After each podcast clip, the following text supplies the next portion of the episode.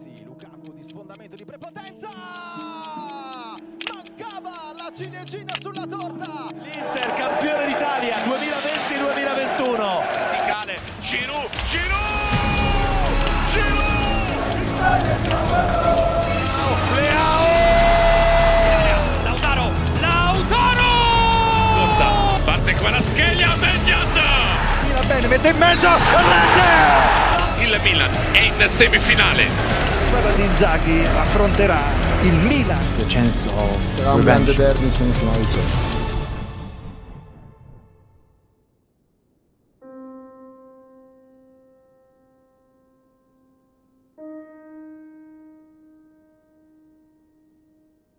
Venerdì 21 marzo 2003 a Milano è il primo giorno di primavera, come in qualunque altra parte dell'emisfero boreale. 24 ore prima gli Stati Uniti di George W. Bush hanno ufficialmente dato via alle procedure di invasione dell'Iraq, appoggiata anche dall'Italia e tutte le città d'Europa hanno risposto con mobilitazioni di massa contro la guerra. Anche a Milano, scioperi, una veglia notturna sul sagrato del Duomo, un corteo di almeno 50.000 persone da largo Cairoli fino in Duomo. All'ospedale Sacco, un uomo di rientro dal Vietnam è stato ricoverato per motivi precauzionali. Manifesta tutti i sintomi della SARS, la nuova epidemia esplosa a novembre nel sud-est asiatico. Il caldo tarda ad arrivare, minima di 2 gradi, massima di 16, cielo sereno con qualche nuvola nel pomeriggio, ma intorno a mezzogiorno la temperatura emotiva della città schizza alle stelle. A Nyon c'è il sorteggio del tabellone della fase a eliminazione diretta della Champions League con tre squadre italiane e due di Milano. Il Milan ha una sola possibilità su tre di evitare un derby. Beccherà sicuramente o l'Inter, o la Juventus o l'Ajax. E invece, per dirla con le parole di Adriano Galliani, succede un miracolo. Spieghiamolo col ranking UEFA. Da un lato Real Madrid primo nel ranking UEFA contro Manchester United terzo, Barcellona quarto contro Juventus settima. Dall'altro Valencia sesto nel ranking UEFA contro Inter decima, Milan ventitreesimo contro Ajax quarantottesimo ed è facile capire quale sia il lato forte e il lato debole del tabellone. Un mese dopo le italiane fanno tutte e tre il loro dovere. Martedì 22 aprile l'Inter elimina il Valencia dopo 90 minuti di resistenza commovente e un toldo da 9 in pagella al Mestaia. La Juventus sbanca il Camp Nou con un gol nei tempi supplementari del Panterone Salageta e quando la sera dopo al novantesimo appena scoccato una combinazione Inzaghi Thomasson manda il Milan in paradiso, il cantore rossonero Carlo Pellegatti non riesce a trattenersi e pronuncia in diretta una frase che potrebbe urlare solo un pazzo oppure un uomo incredibilmente ottimista. Siamo in finale. Il Milan già sapeva che nell'eventuale semifinale avrebbe affrontato l'Inter e Pellegatti urla siamo in finale. Ma se pensate che in quei giorni tutta Milano, sia la parte rossonera che nerazzurra, proclami spavalda la propria superiorità cittadina, sappiate che siete lontanissimi dalla verità.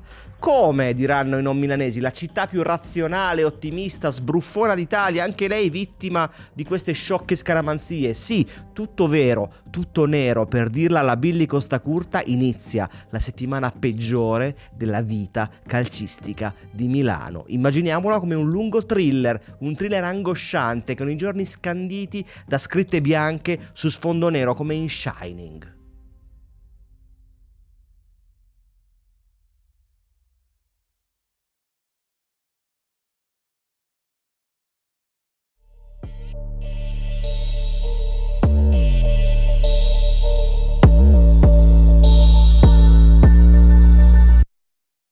La prima semifinale si gioca mercoledì 7 maggio e tutti sono sicuri di una cosa, all'andata non deciderà alcunché. Il Milan gioca in casa e non si capisce se questo sia un vantaggio e in che misura. Al ritorno l'Inter potrà giocare con tutto lo stadio nerazzurro, importante anche in funzione di eventuali tempi supplementari, ma se approfittando della tensione il Milan riuscisse a tenere la porta inviolata, anche un solo gol in trasferta potrebbe avere effetti devastanti sul discorso qualificazione.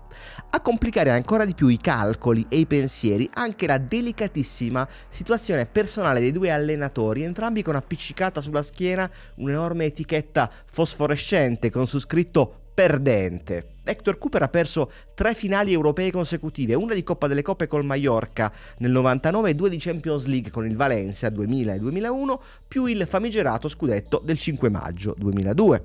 Carlo Ancelotti è arrivato due volte secondo con la Juventus, nel 2000 dietro alla Lazio che non vinceva uno scudetto da 26 anni, nel 2001 dietro alla Roma che non ne vinceva uno da 18 anni e quasi 44 anni non ha ancora vinto nemmeno un trofeo, a eccezione della trascurabile Coppa Intertoto con la Juventus nell'estate 99.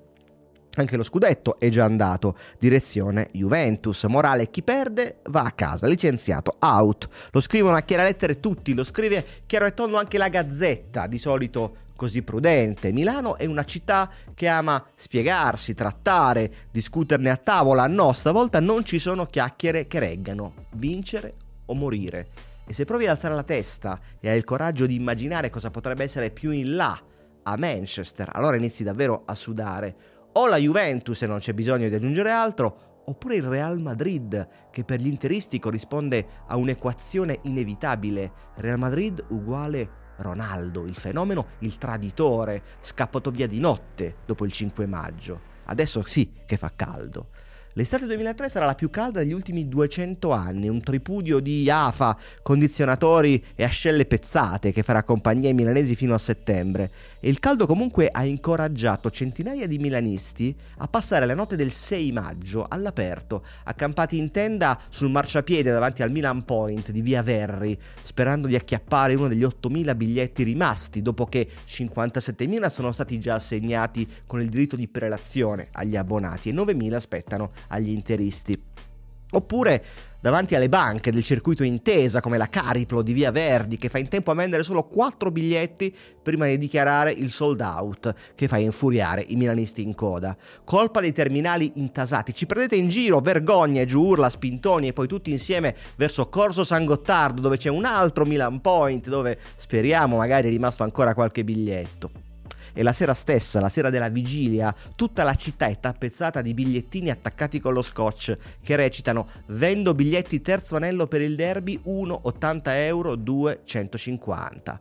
A 24 ore dal primo dei due derby più importanti di sempre è ormai chiaro che i sentimenti dominanti sono due, la paura e la speranza. Sta agli allenatori decidere da quale parte andare, quale stato d'animo abbracciare o sfidare. Il primo a parlare è Cooper, uomo duro, spigoloso ma anche sapiente, per nulla spaventato da questo clima. Un po' di paura va bene, se cammini in una via senza luce non hai paura, stai soltanto più attento a dove metti i piedi.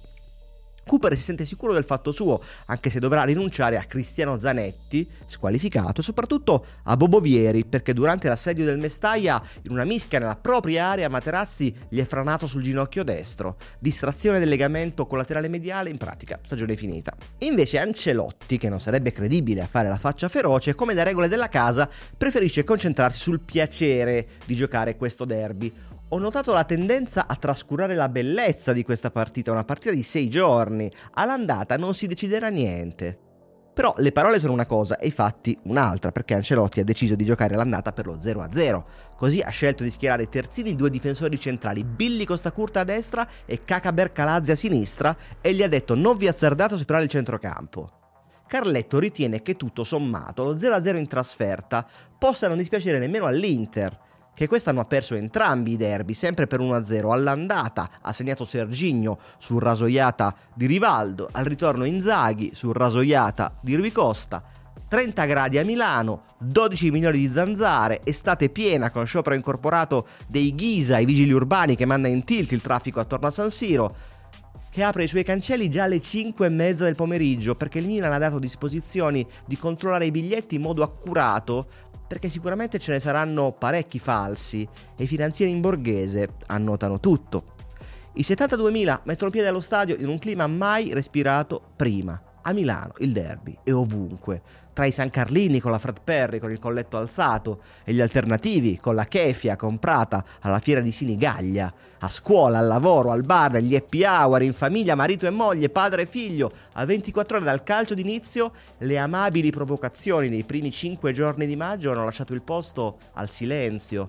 In deriva un derby che è la diretta conseguenza, squadre paralizzate dalla paura di sbagliare per prime, in uno stadio ovattato dove anche la voce è strozzata dal groppo in gola della tensione. La curva nord si presenta con Ligabue, certe notti Milano a colori meravigliosi. La sud risponde con un classico Milan-Milano in Europa ovunque. Cooper ripropone a sorpresa il 3-5-2 finito in cantina da ottobre, un 3-5-2 diremmo oggi inzaghiano, senza molta fantasia ma con tanta compattezza. In porta Toldo, in difesa tre mastini, Cordoba, Materazzi e Cannavaro per contrastare Inzaghi e Shevchenko, Javier Zanetti e Coco sulle due fasce, Emre e Sergio Consesao improvvisate mezzali accanto al regista Gigi Di Biagio. In attacco il malconcio Hernan Crespo e il cino Alvaro Recoba. Ancelotti risponde con l'annunciato 4-3-1-2, Dida in porta, Costa Curta, Nesta, Maldini, Calazze, Brocchi, regista al posto dell'infortunato Pirlo, Gattuso e Sedorf ai suoi lati, Rui Costa dietro Inzaghi e Shevchenko. Conterete almeno 4 attaccanti, trequartisti ex trequartisti, ma non fatevi abbagliare dal curriculum. Il Milan bada soprattutto a conservare lo zero nella parte a sinistra del risultato. E l'Inter che parte meglio, ma sono fuochi fatui. Dovrebbe andare alla ricerca del gol in trasferta che sarebbe di inestimabile valore, ma dai piedi e dalla testa di Recoba non escono che due carezze per Dida. L'Inter si ferma lì, sommersa poco alla volta ma inesorabilmente dalla maggior qualità di palleggio e personalità del Milan, dove spicca un Gattuso in transagonistica che arriva anche a sfiorare il gol dal limite prima di prendere a cazzotti l'erba di San Siro per il nervoso, non potendosela mangiare. Invece l'anello debole del Milan è Andriy Shevchenko, l'uomo da 9 gol in 8 derby, fino alla stagione precedente, ma sorpresa, ma non troppo. Quest'anno si è avvitato in una brutta crisi che dura da settembre, 34 partite, appena 8 reti e una sola vera notte di gloria quando ha segnato il gol vittoria contro il Real Madrid a novembre su assist celestiale di Rui Costa. Stavolta arriva tardi e male sull'invito di Calazzi, riuscendo appena a toccare il pallone tra le braccia di Toldo. Poi i due allenatori decidono di non farsi male.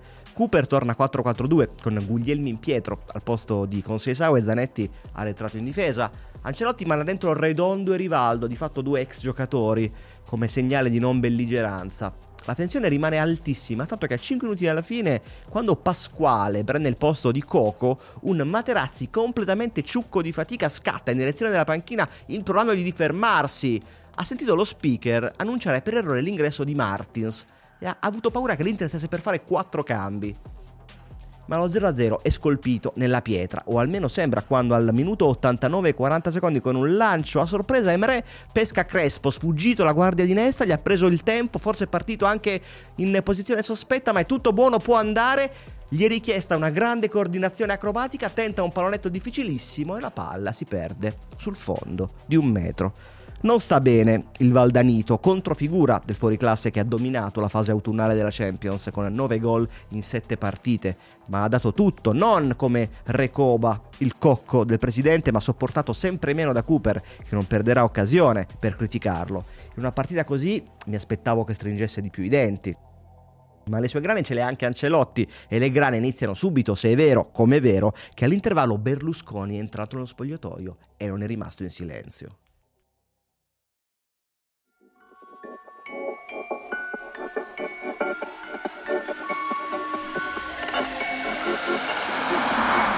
Un momento trascurabile del derby di andata rischia di incidere profondamente sul derby di ritorno. Riguarda Clarence Sedorf e Francesco Coco, due giocatori che l'estate prima sono passati da una sponda all'altra del naviglio.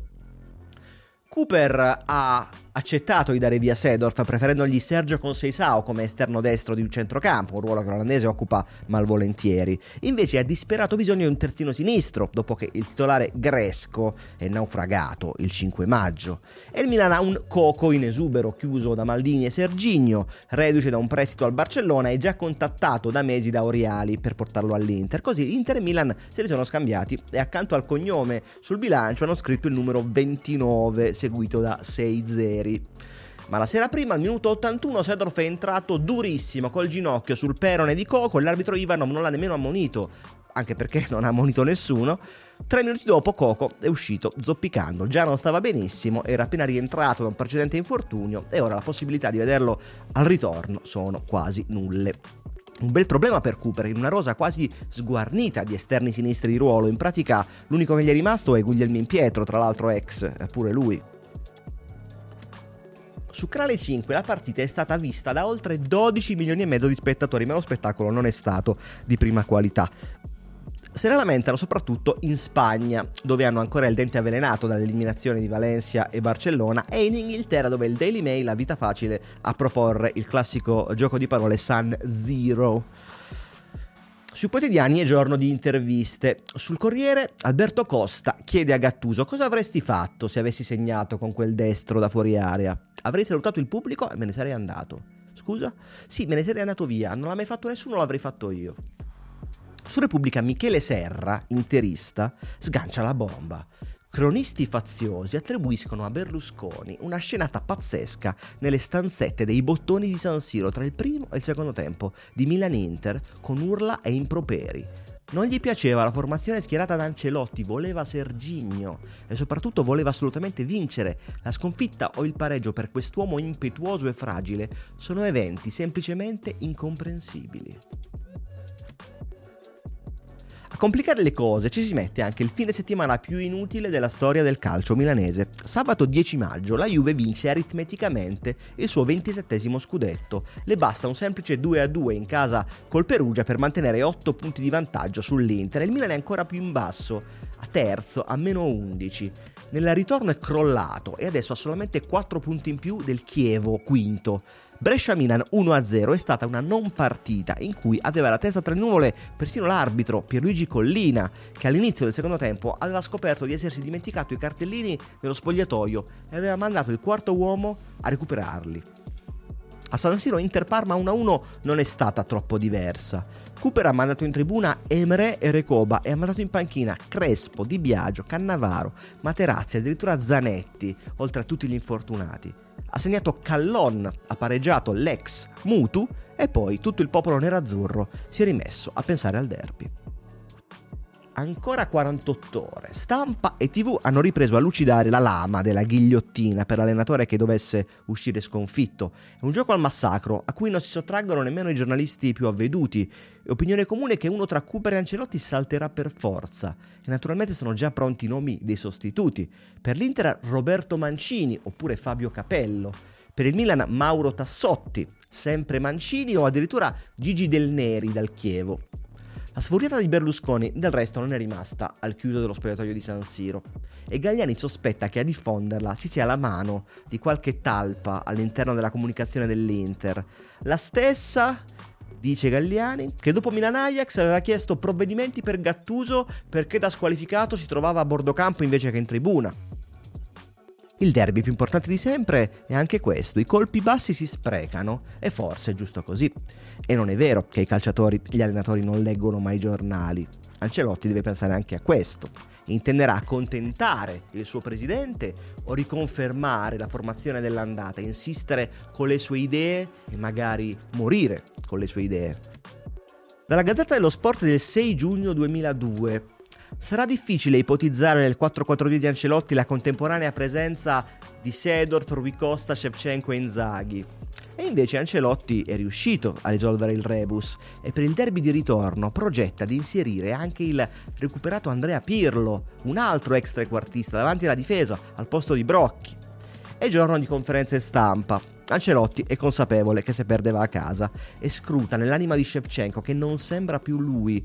Non riesce a togliersi dalla testa quella scena al minuto 58 della semifinale. Rui Costa che approfitta di un Inter scoperta per metterlo davanti alla porta, ma lui invece di puntare Toldo come ha fatto e farà altre 10.000 volte in carriera, la appoggia di lato per pulirsi la coscienza verso Inzaghi marcato da Cordoba eppure in fuorigioco. Questo Sceva merita di essere titolare domani. Ancelotti risponde: Andrea ha smarrito la via del gol e quindi la sicurezza. Mi rimproverate che dovrei mostrargli maggiormente la mia fiducia, ma mica posso fargli fare gol io. E Serginio potrebbe partire titolare, e anche Rivaldo. Di sicuro però non ci sarà un terzo brasiliano. Nelson Dida, messo fuori combattimento da un'infrazione al pollice della mano destra dopo uno scontro con Calazze a Brescia. Al suo posto Cristian Abbiati che non gioca una partita col Milan da un mese. Milan Perugia di Coppa Italia e non è stato un bello spettacolo anche perché un altro po' e prendeva gol da Kalac. Il problema degli attaccanti toglie il sonno anche a Cooper, che ha fatto finta di essere ottimista su Vieri, invece niente, non ce la fa. Arrivato a gennaio Battistuta non può giocare in Champions perché lo ha già fatto con la Roma, quindi rimangono i soliti quattro per due posti, Crespo, Callon, Recoba e un nigeriano di 18 anni che non vi abbiamo ancora presentato. Si chiama Obafemi Martins, per tutti Oba Oba, e fa parte della prima squadra da qualche settimana. A Leverkusen, nella gara decisiva per passare alla seconda fase a gironi, Cooper si è ritrovato con Vieri e Recoba squalificati e Callone e Crespo infortunati.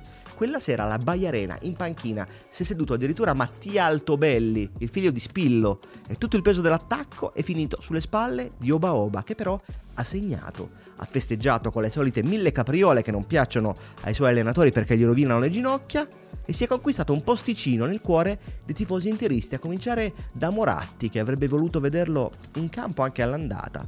Qualcuno sottovoce bisbiglia che un giocatore così istintivo e illeggibile potrebbe essere l'ideale per scardinare la difesa del Milan, esperta, molto esperta, troppo esperta, anche un po' anziana. Certo, ci vuole coraggio.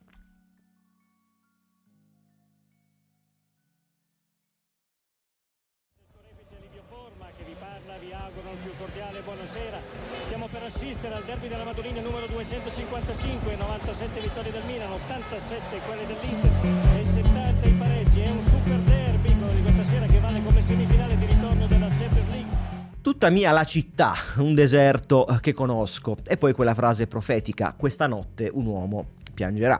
Per forza, il Milan non va in finale di Coppa da 8 anni, l'Inter addirittura da 31 anni, entrambe contro l'Ajax. Che serata, sembra non arrivare mai. I minuti sono lunghi come quelli di un western e poi per qualcuno sembrerà interminabile. Stavolta sono stati gli interisti a prendere d'assalto la filiale della BNL in piazza Meda. Si cercano presagi ovunque, nei giri del vento, nei biglietti dell'autobus smozzicati e ritrovati in fondo ai jeans, nel nome dell'arbitro, il francese Gilles Vessier, lo stesso del quarto di finale del 99 Inter-Manchester United, un amarissimo 1-1. E ovviamente non c'è spazio per uno spillo, la curva nord è molto ispirata. Creò l'inferno ma non lo sopportò, nacque il biscione e la curva nord. Un po' meno la curva sud che si limita a una scritta Milano, molto grande e un po' banale. All'ultimo momento è arrivato anche Berlusconi direttamente da Bari, dove ha presieduto un vertice internazionale con al seguito ministri albanesi e bosniaci e anche il presidente del Montenegro, reclusati a colazione. Venite allo stadio con me stasera e se li hai portati dietro. Ancelotti ha bleffato. Non giocano né Rivaldo né Serginio, invece scendono in campo tutti e cinque i primi violini della tre quarti, più la stessa difesa della gara d'andata. Un atto di coraggio davanti al suo presidente, il coraggio che manca a Cooper quando ripropone il 3-5-2 che poi è un 5-3-2 con Zanetti e con Seisao a tutta fascia, forse il turco Emre, non è chiaro, è chiaro invece come il sole che presentarci ancora una volta con Alvaro Recoba titolare è una mossa scellerata. Il Milan sta al cino come l'aglio al conte Dracula, 12 partite, 0 gol, al massimo un palo questo, nel derby di ritorno 99-2000. Come l'andata, il Milan ci mette un po' a raccapezzarsi, a prendere le misure e in più gioca anche in trasferta. Ma l'Inter non ha il coraggio e nemmeno la qualità per partire all'attacco. L'unica fonte di gioco sono i lanci lunghi di Marco Materazzi, come quello che libera il tiro Crespo, parafacili abbiati. Recoba non esiste, ma nemmeno Inzaghi e Shevchenko stanno molto bene. Scavallata la mezz'ora, sfibrata da questa estenuante impasse, la partita diventa violenta, con grande disponibilità di entrambe le parti. Gattuso entra a forbice su Sao. Cordoba e Inzaghi fanno scintille. Di Biagio scalcia da dietro Sedrov, viene ammonito, era diffidato, addio finale. Lui Costa non fa complimenti su Zanetti. Vessier chiama raccolta i due capitani, così non va bene. Quando tutto San Siro, sempre più estenuato, non aspetta altro che l'intervallo per raffreddare la tensione, si fa per dire, arriva la prima scarica elettrica arriva grazie alla prima grande giocata di Clarence Seedorf che quando il cronometro dice 45-23 si trova imbottigliato in mezzo a tre interisti incapace di muoversi. Invece è un'illusione, un movimento di anche e Cristiano Zanetti viene sbilanciato ed eccola la strada. Sedorf riprende a correre, si avvicina ai 30 metri dalla porta sotto la Nord, dove un anno prima contro la Juventus aveva segnato un gol pazzesco infilando uno scaldabagno sotto l'incrocio a Buffon.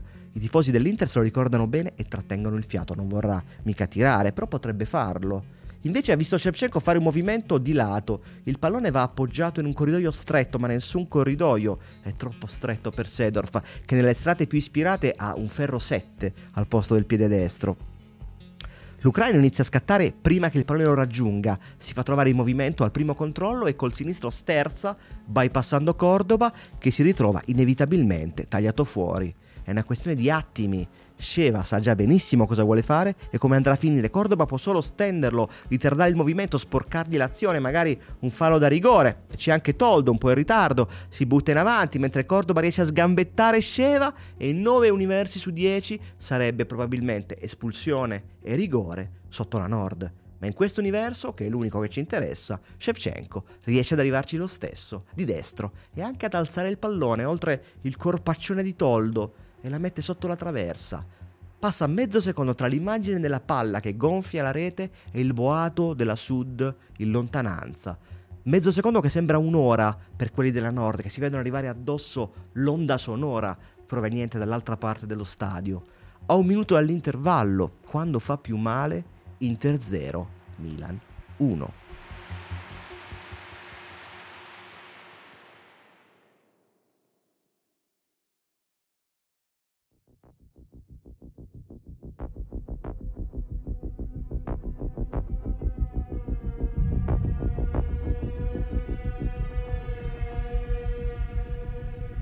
Storia del calcio insegna che l'Inter non è mai così pericolosa per gli altri come quando ha l'acqua alla gola e che il Milan non è mai così pericoloso per se stesso come quando è tranquillo. Cooper capisce che ha sbagliato formazione, tira fuori l'impresentabile Recoba, schiacciato dalla tensione, e butta nella mischia Oba Oba, dichiarazione di intenti se ce n'è una. Poi tira fuori anche Di Biagio, ammonito e fuori controllo, per il francese Stéphane Dalma. Ancelotti ovviamente, tira dritto, Maldini, Nesta e Costa Curta dovrebbero bastare. Quest'anno l'Inter non è riuscita a fare neanche un gol al Milan in tre derby e mezzo, anzi quattro e mezzo, contando anche l'amichevole del primo settembre, quella in cui San Siro aveva fatto la conoscenza di Nesta e Crespo, 1-0 gol di Thomasson. Perché dovrebbe succedere adesso con Oba Oba Martins? La parte razionale del derby infatti domina per 35 minuti in cui l'Inter attacca in maniera sempre meno convinta e più sgangherata, aggrappandosi di volta in volta a un calcio d'angolo, un calcio piazzato, una mischia, sempre sbrogliata alla grande da uno di quei tre draghi là dietro. L'occasione migliore capita con Seisao, ma è un destro sbilenco che si perde sul fondo. Il cronometro scorre e i cambi scandiscono un altro derby che appassisce, inevitabile. Ambrosini per Rubicosta, per soffrire di meno sui calci piazzati. Callon per Crespo. Ai. Cooper non riesce a sbilanciarsi nemmeno un po', neanche a 20 minuti dalla fine del derby della vita. Niente tridente nemmeno adesso. Serginio per Inzaghi, ok per far male in ripartenza. Callon e Serginio, come strana la vita, anche loro a giugno potevano essere oggetto di scambio di plusvalenze. I due club erano d'accordo, ma poi il vento del mercato ha cambiato direzione. Intanto il Milan ha tutto sotto controllo, l'Inter è solo un fascio di nervi, nemmeno troppo reattivo. Poi, però, al minuto 82-40, subito dopo che Sandro Piccini ha appena finito di dire l'Inter deve crederci fino alla fine, nel calcio tutto è possibile. È a quel minuto che le cose prendono di colpo una piega completamente diversa.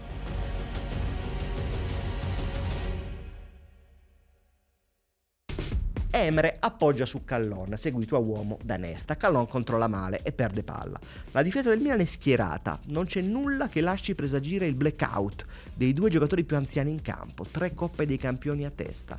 Ma Costa Curta alza un campanile inaudito all'indietro con la gamba destra anchilosata dalla tensione e Maldini invece di aggredire quel pallone e allontanarlo di testa più lontano che può lo guarda scendere, poi guarda Martins, poi prende posizione, è sicuro di vincere il duello con un ragazzino di 1,70 m, forse si è dimenticato del duello che aveva perso l'anno prima contro il coreano Han ai mondiali o forse è semplicemente Paolo Maldini all'82 minuto del derby più importante di sempre. E il dubbio non è concepito.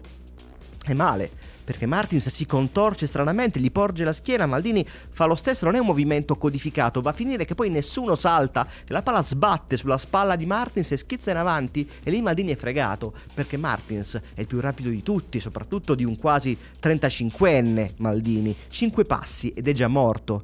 5 passi fa Martins, non lo prendi mai. E poi di piatto sinistro è un gioco da ragazzi, 1 a 1.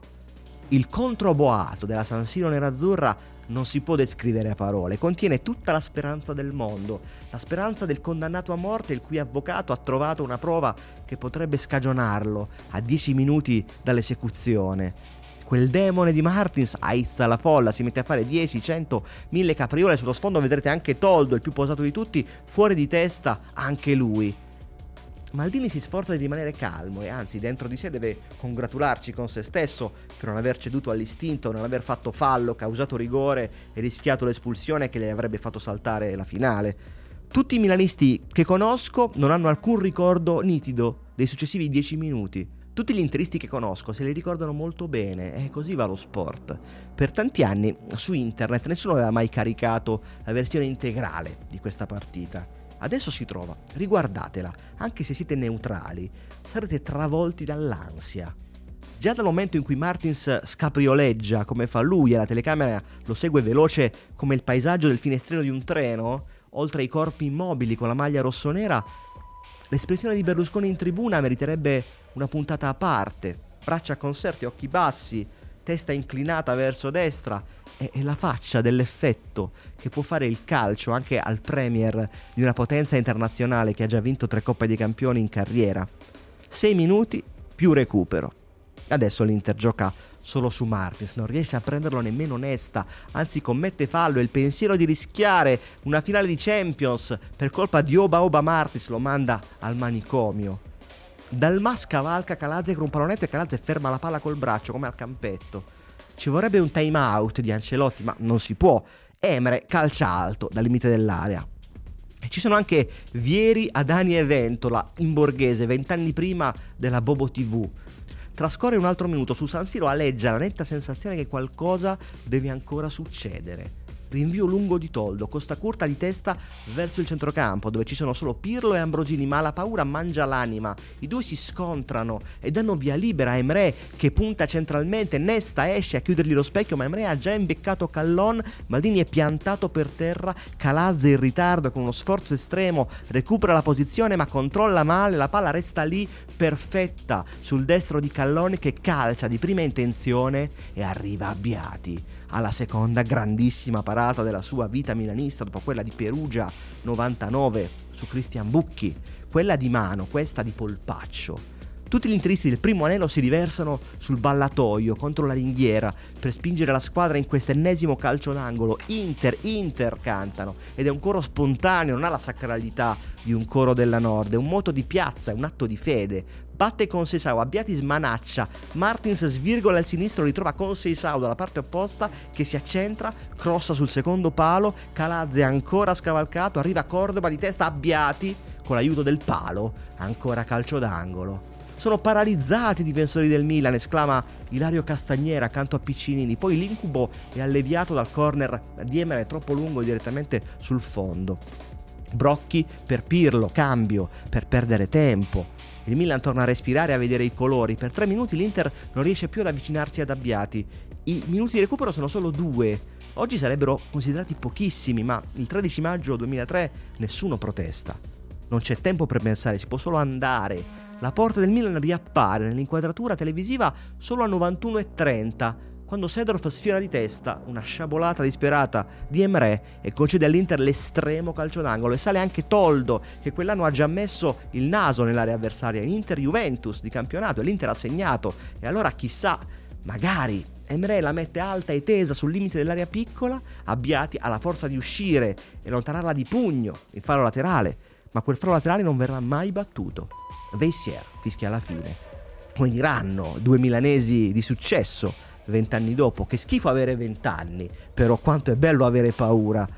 Asserragliati come Rambo nell'area di rigore sotto la Nord, tutti i giocatori del Milan ricevono la stessa scarica di adrenalina che rende possibile l'ultimo scatto della partita. Il più felice, un allungo di 80 metri per correre verso la Sud, mentre gli altri tre quarti di San Siro stanno sprofondando nel silenzio. Un finale sportivamente violento, l'unico possibile di una serata crudele in cui tutta la città sapeva che a vincere sarebbe stato uno solo.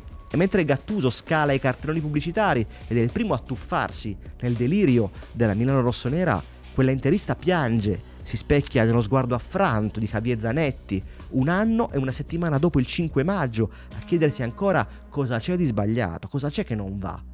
Arriverà anche il suo momento, arriverà anche il momento dell'Inter, ma questa notte è tutta del Milan, con un coro che rimbomba ossessivo, prima su Piazzale Axum, Viale Caprilli, via Arar, via Capecelatro, alle fermate del tram, sulla banchina del 16, verso Piazzale Lotto, nelle pizzerie, dai kebabari ancora aperti, nelle code ai baracchini, per il panino con la salamella più buono della loro vita, perché adesso sì che si è finalmente aperto lo stomaco, un coro che col passare dei minuti dilaga in tutte le strade del centro. Ce ne andiamo, ce ne andiamo, ce ne andiamo a Manchester. Ma non ci si può certo rilassare perché la sera dopo la Juventus fa barba ai capelli al Real Madrid, una lezione di calcio indimenticabile, prima Trezeguet, poi Del Piero e quando al 75esimo Pavel Nedved, futuro pallone d'oro 2003, semina la difesa di campione d'Europa con una falcata da quattrocentista e scarica alle spalle di Iker Casillas. Il pallone del 3-0, tutti i milanisti del mondo alzano gli occhi al cielo e pregano il destino di mandare giù un segnale di speranza.